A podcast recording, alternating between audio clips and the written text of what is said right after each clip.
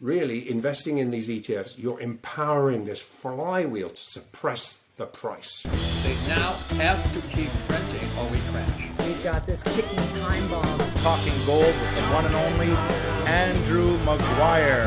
Welcome to Live from the Vault.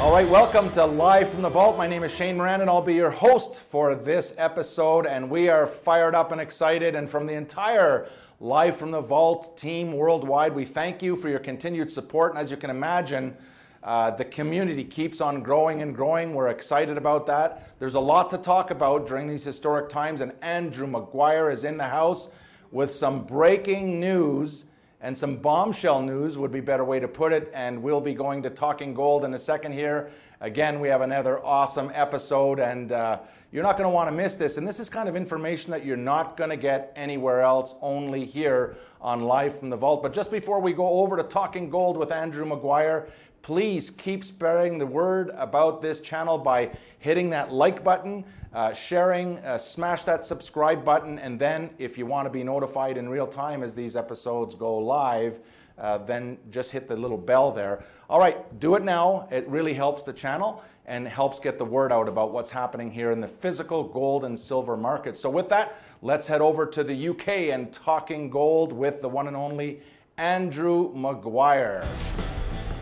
Now, Andrew, first things first, as usual, we normally start with a review of gold and silver and what's happening, but let's start off by talking about what's happening so far this year, what you see happening in the first quarter of 2022. Yeah, Shane, it's always a great place to start. It does answer a lot of questions. I know that's what the kind of questions we uh, we see really quite prevalent. Uh, so really, you know, picking up the thread um, with BIS OPEX. If you remember, we still have that to go through. Last time, non-farm payrolls, we still had to go through that. Uh, so with them dusted last week, it's time really to look at what to expect during February trading and, of course, this quarter. And let's start by making sense of uh, the action really since our last episode, which was recorded on the 25th of January.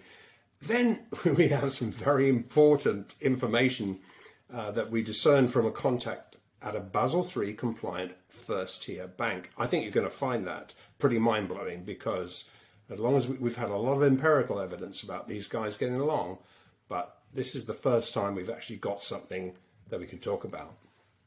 So, really, to answer the question, short term, I mean, really, netted out following what, five weeks? We're in our sixth week now, but five full weeks of 2022 action in both gold and silver. And of course, we look at the futures market because they're pretty much what's driving the action.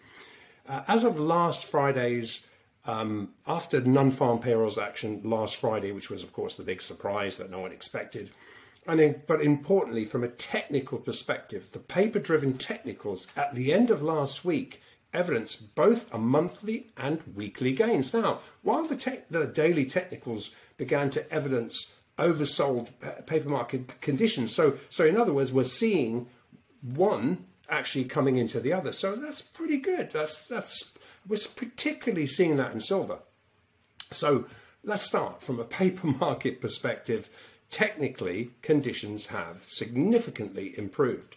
However, as our subscribers know, at all times, our focus, and this is where, where, where we really focus on this, has been on the unleveraged physical versus leveraged paper market divergences, which have consistently, all the way through 2022, uh, through the entire uh, five weeks, now six weeks, evidenced deep backwardations in gold futures to spot, i.e., gold futures uh, are actually trading at a discount to spot. And even before February futures rolled off the board, we saw April futures, which is far out, um, prices, we saw those actionally dip below the cash market into every paper market dip below 1800. What does that tell us? The degree of embedded paper to physical market divergence really should not be occurring. So obviously, this is telling us, sending us a message. I mean, these very actionable exchange for physical divergences, uh, and obviously we've we've been through this multiple times, but essentially all that is is the ability to exchange a futures contract for a deliverable, an, an undeliverable futures contract for a deliverable spot contract. And these divergences are the result of really the led by the nose COMEX speculators. And what they're doing is chasing that dot on a screen, uh, lower in this case, uh, not just being rinsed of borrowed wrong footed long bets, but then also fooled into adding naked short bets while completely blinkered to the uh, underlying strength in the physical markets outside of this casino bubble. And the deliberately delayed COT report that we see published, and a lot of people read it and really spend a lot of time looking at in the detail, but it only captures a fraction of just how wrong footed, led by the nose speculators have become. Now, even after many years of, I mean, it, legitimate hedging aside, this, this, this always amazes me. It blows my, uh, really, it blows our collective minds. How much borrowed money that speculators bet naked, long or short, against the rigged insider run casino, especially when these corralled speculators have zero visibility into the underlying fundamentals that ultimately determine how their long or short bet is going to turn out. And while long or short COMEX positions are reportable, what is deliberately missing in the much larger unreported over the counter Loco London legs of these positions that are reported is, is this divergence. Now, given the over the counter positions are increasingly Basel III compliant, our attention is drawn to the directly related exchange, the exchange traded funds. Andrew, of course, and last episode you took a deep dive into the EFTs and the what you called the flywheels, and it drew a lot of attention. Can you just take uh, a moment here and, and, and kind of go a little bit deeper into this EFT topic? Yeah, Shane, this should be our focus as really Basel III NSFRs, that's the net stable funding ratios, uh, how, that, how those impact the deliverable spot markets. Now, it is the exchange traded funds that are the problem. And it's important that we understand this because we've got to get this information out to everybody else. And this is because the CME and the CFTC market regulators still allow the exchangeability of a long undeliverable futures position with an equivalent GLD or SLV ETF positions. So GLD being the gold ETF and SLV, of course, being the silver ETF. But what is not really factored in is that the spot gold or silver long positions that are exchanged for physical through this process, despite being called physical, are not yet converted to physical as they enter this EFP conduit. And at, the point of exchange, this COMEX to spot conversion commences with a gold or silver FX credit position, which does not involve taking physical out of the market. So initially, no. So therefore, inflows or outflows in or out of these directly related COMEX exchange uh, traded funds do not discover a fair price. In fact, the opposite is true. They actually dilute the price. Now, this is where this is so important. This is where the Basel III net stable funding ratio EFP physical to paper market pivot occurs. This is an important pivot. It has never been historically there before. Any real bullion demand flowing into a compliant trading bank must be backed up by physical and directly affects the wholesale uh, supply demand pricing equation. Okay, the more you buy, the more the, the price goes up, obviously. However, the bulk of these exchange for physical uh, transactions are really destined for the non-compliant exchange traded fund flywheel. Uh, and, and, if you remember, following the implementation of uh, the implementation of the net stable funding metrics, the eternally rolled forward 13-day unreported uh, to the to the OCC derivative rollover window uh, is beginning to close. So really, that draws our focus to the smoke and mirrors world of the ETFs. And because the ETF is on and off ramps take the form of unallocated gold and silver credit positions, they are not yet backed by physical as they enter. And the perfect example of that this is the case was provided by the footprints in the very hard to disguise silver market, where wholesale supply and demand inputs are extremely transparent. And anyone involved in the silver market from a wholesale market perspective knows exactly who's got what and who's who's moving what. There's no there's no there's there's it is absolutely crystal clear. But as was admitted by BlackRock in February 2000, uh, 2000 and uh, 2021, when in, uh, in, instead of going to the market and backing billions of ounces of inflowing SLV orders with bullion and thereby discovering a real supply demand price, they chose to suspend and restrict the issuance of baskets of shares, which was their words. Now, this is such a blatant failure to deliver that you would think the regulators would be forced to investigate and shut them down until they got to the bottom of why these orders were not put into the market. Now, if they had called a force majeure, can you imagine the scramble by just in time manufacturers like Samsung, Apple, and these guys to secure silver stock to maintain production capabilities? And this would in turn, them doing that would in turn have released the shark smelling blood in the water. I mean, you know, this position would be so blatantly obvious. That, but so, so while they sneakily defaulted uh, to avoid a force majeure event, this admission telegraphed that BlackRock was actually allowing its insider authorized participants who create uh, these baskets of shares to ultimately bet against their investors. This is criminal behavior. And just the same with GLD, with, with the gold. It, it, silver provided the perfect example. Um, but the smoke and mirrors world ETF flywheel it really is harder to discern in, in gold because there is above ground supply. So it allows, so really what we're saying is this ETF flywheel, um, it allows a futures position to be exchanged for a physical position, but it's not physical.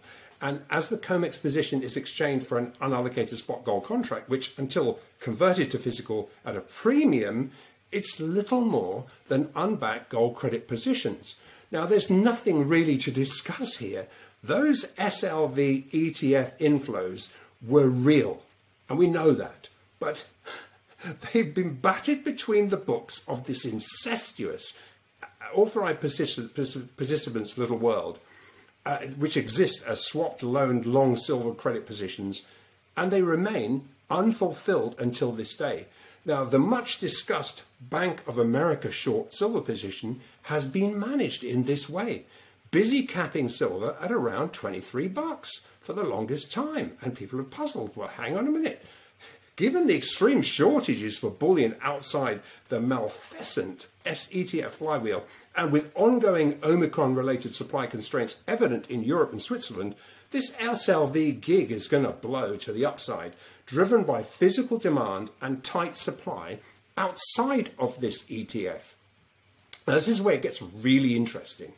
Uh, as you say, in our last episode, we spent a little time focusing on the ETF flywheels and, and how these are the only remaining sources of really spinning this paper game out a little longer into an increasingly um, Basel III compliant gold market. In fact, it is the only flywheel left to sidestep these NSFR rules. Now, what's becoming clear though is that outside of the ETF flywheels, liquidity providers are reluctant to provide over the counter spot FX market liquidity on positions they cannot back up with physical if called upon for delivery. And this seriously eats into the virtually limitless volume of long, unbacked, over the counter paper positions that liquidity providers were really historically able to hedge with offsetting COMEX shorts. So that's, of course, paper hedging paper enabled massive position concentrations to really rig prices at will. So the message is loud and clear. Unless you are a professional trader or you legitimately employ the futures market as a hedging tool by investing in COMEX futures or GLD or SLV ETFs, what you're doing is really investing in these ETFs, you're empowering this flywheel to suppress the price. And Andrew, of course, we need to keep this message right at the top of the list and do not borrow from the casinos to invest in the paper and gold or silver markets. They're not the same. We're talking physical. And I hope you can expand on, on this topic about physical versus paper.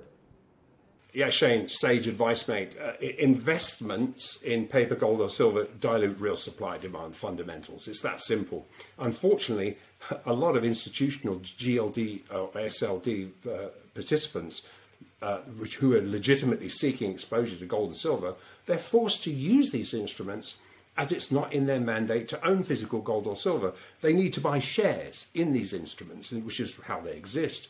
However, there are other legitimate ETFs that are physically backed which can accommodate these kind of funds. And, and, we're doing our best to draw attention to these physically backed alternatives. Now, obviously, direct ownership of physical bullion uh, sec- it's secured in segregated storage outside the banking system assists in removing bullion out of the hands of this small cabal of colluding bankers and assists the real price discovery process as more and more spot gold and silver positions are backed by physical for delivery, and a true, real uh, physical price will emerge from those dynamics. The power's in our hands, whether we collectively buy ounces or tons or kinesis, we are the solution here. Andrew, just before we started recording today's session, you revealed what I can only describe, and I said it earlier, as a bombshell information that has not been revealed anywhere else. Uh, this is big news. And can you please share with our subscribers, with our entire community, uh, what you'd mentioned? Yeah, and I think this is where I can spill the beans on a very important development, which is undoubtedly related to the implementation of Basel III NSFRs. And those doubters out there, and I do understand because you think that why is the price not uh, not uh, rocketing up at this point? And we've obviously given reasons for that because the, there's still a speculative market out there that you can gain. But on Monday night, after a very large client approached me to assist in converting a very large in, uh, spot index gold position, i.e., they bought a lot of XAU FX gold, locked in the price, and they did that particularly in the last two weeks. Uh, and and obviously they wanted to convert those in spot index positions into a, into physical, really at the smallest premium possible, into an already trapped out, uh, you know, refiner quotas being uh, they already they've already filled their refiner quotas to the to the limit. Now, obviously, the larger size uh, that you order, the larger the premium. Now, obviously, you know this forced a us me to, me to tap into the first tier banks, and it resulted in a call with my client with a long time contact at a very well known first tier bank. Uh, who, until the deal's completed, obviously I'm going to remain, going to remain nameless. I will go public with this, but but right now the deal is still being secured. Now, during this conversation, though, this is the point. The client and I discussed, well, okay, how's Basel III net stable funding ratios, how it was impacting their business, their balance sheet, etc., etc. And we were informed that that this first tier bank had just finished unloading all their remaining unallocated gold contracts. Now, we empirically sensed this was going on. We could see by the footprints, but confirmed that they just done this, and, literally, we're talking about in, into the end of last week, or even as, as, as, as recently as Monday. Um, uh, and now they are 100% Basel uh, III compliant. And although this was made, although this was made clear that this was off the record, I have absolutely no reason to doubt this is true. We've seen the footprints already. Now, needless to say, look, we're digging, we're going to dig deeper into this revelation. Now, if one major LBMA market maker has capitulated, it suggests the BIS is clearing out unallocated risk. And while not unexpected, this is a significant bullish development. And I will be uh, I'll be going public on this, as I say, as soon as possible. Now, the bank, uh, this bank, has a gold account with the Bank of England and is positioned to act as an agent for the BIS. But what this disclosure suggests is that this will at some point become mainstream, and the BIS is gradually moving to position itself for higher gold prices. And that jives with absolutely everything we're seeing. And now we're even more certain this information is related to the active sovereign that we've been reporting over the last two weeks taking advantage of specs auto selling into these bearish crosses.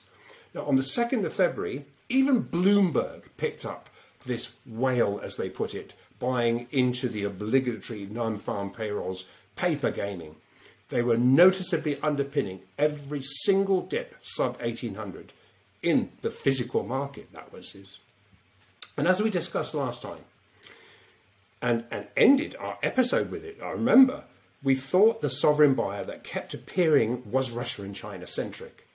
However, it now appears all central banks are competing to add safe haven physical to reserves. And we have expressed our view that the BIS, which is far more represents the interests of Europe than the US, are in the process of parting ways, certainly with the divergent views on gold. And, and we discussed this in, in one of our interviews with um, Daniela and Martina Booth. And, and, and, I think we were in uh, agreement that this, there, there is definitely something going on here. And it's really not that hard to understand. You know, re- Europeans are on a landmass that has Russia and China as neighbors. Now, recent geopolitical risks are being stoked clearly by the US and the UK, but primarily by the US. And I hear a lot of feedback about such a split between the US and Europe is inevitable and being brought forward. Andrew, this sounds like a very positive development for the physical gold and silver markets. Can you tell us what you think we should expect in the very short term here? Yeah, Shane, and, and, again, it's one step at a time. And as we know, the paper market unwind is a process. And more immediately, in the meantime, this structurally bullish development, really that we just discussed, flies under the radar of the COMEX centric specs, who, unlike the, the, the, uh, the, the commercial market makers, are blinkered to the effect of Basel III NSFRs and have uh, on the long uh, uh and uh, uh, the, obviously these these um, these first tier banks that are also managing Comex and over the counter positions, they know that they're having to that anything that doesn't fly into an ETF, they have to back up with physical to back up a Comex short, short hedge. That's a big change. In other words, we have not just empirical evidence that these over the counter loans are increasingly physically delivered, it is necessary condition to protect actual banks and liquidity providers from being exposed to another March 2020 like EFP event. Uh, and for this to happen, the already divergent price, EFP price, must begin to align with real physical supply demand metrics. There's only so much that can go into, into the ETFs. And right now, the ETFs are the only paper flywheel keeping the EF, the exchange for physical conduit, balanced, well, balanced in inverted commas, into backwardated futures spot positions, meaning, again, that the futures price is actually lower than the spot price. Just when refineries are tight for supply. It, it, one has to give one's head a shake to even, to even question this. And as far as gold and silver are concerned, with sovereign buyers competing for one source of physical supply at a deeply undervalued price, there's a potential risk of another EFP blowout. And if the paper gold price does not rise from here into such tight physical demand conditions, and, and we, again, we draw attention to it multiple times when this EFP starts to threaten another blowup. I mean, the last time this happened in March 2020, we cannot, let's not forget that the short covering scramble that ensued when COMEX went bid only uh, it, it, it, broke trendline resistances, it forced delta hedge futures buying, uh, short covering, and it really set up a $600 rally uh, driven by this inability to deliver physical bullion. That's why they are making sure that these over the counter positions that are not flowing into an ETF are backed. As we assessed in our January 25th episode, it was very short term, we expected some capping. And then, during, and then during February and into the first quarter, we should evidence a physically driven rally commence in both gold and silver. Now, we're currently evidencing a coiling market ready to explode to the upside. Now, if the BIS was to overcook its price capping efforts into the end of the February over the counter OPEX expiry, they're going to run this ETF flywheel to a breaking point. And not to forget, while these exchange, the, the ETFs provide the ability to settle undeliverable COMEX positions run by the central banks, there are real global buyers, including Russia and China, who are going to scoop up what bypasses this flywheel or what it chucks out. In other words, spot prices flowing into the, e, the EFP over the counter markets will be physically bought. And finally, Andrew, of course, my favorite topic, silver. Can you just touch on what's happening in the silver markets? Shane, I know you can't contain yourself. The word silver, the look of silver, I'm sure that you sh- it's shining in your face right now. when, when it's important, when you weigh this action, I mean, it, it is this to me. What's so interesting about silver? You can't hide the footprints. When you weigh this action up against a very tight, strong demand physical market, which, as we reported one month ago on the 10th of January, European and Swiss refineries were being forced to severely constrain gold supply due to this Omicron related worker shortage. And as we reported last time, European and Swiss silver refining over the last month ground to a complete halt. Obviously, it's more effective, it's more uh, to employ your resources to more profitable to refine gold. Silver came to a halt. These constraints actually still exist.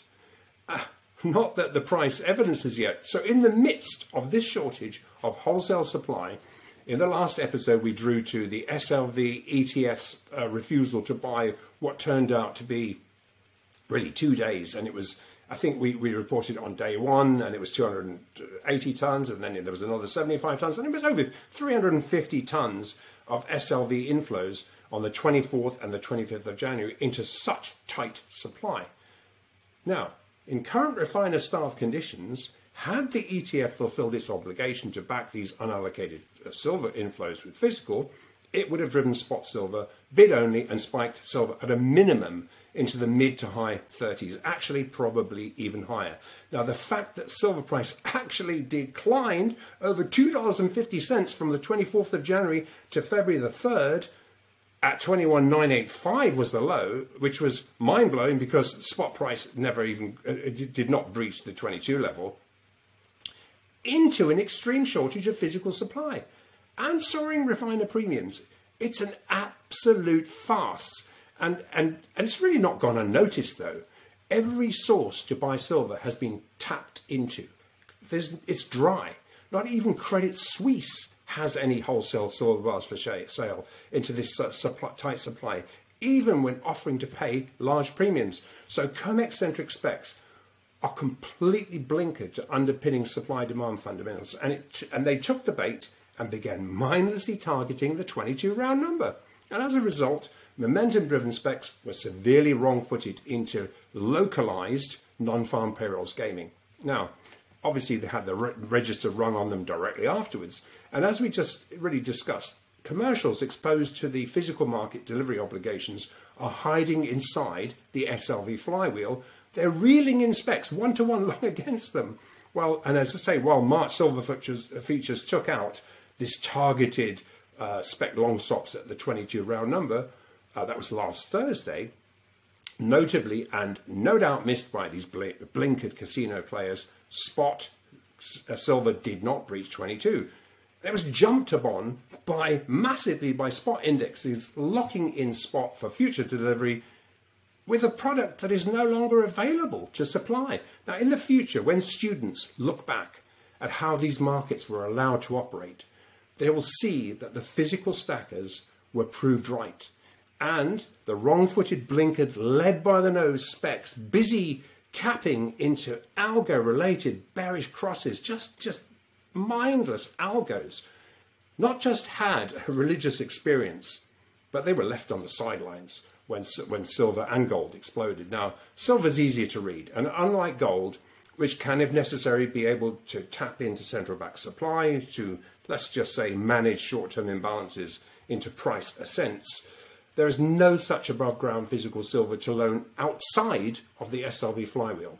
And what this is telling us is that every ounce of inflows into the ETFs are not backed by physical, and anyone who's using this investment vehicle is, is, part of the problem. And this is why it's important to avoid empowering any of these malfeasant structures.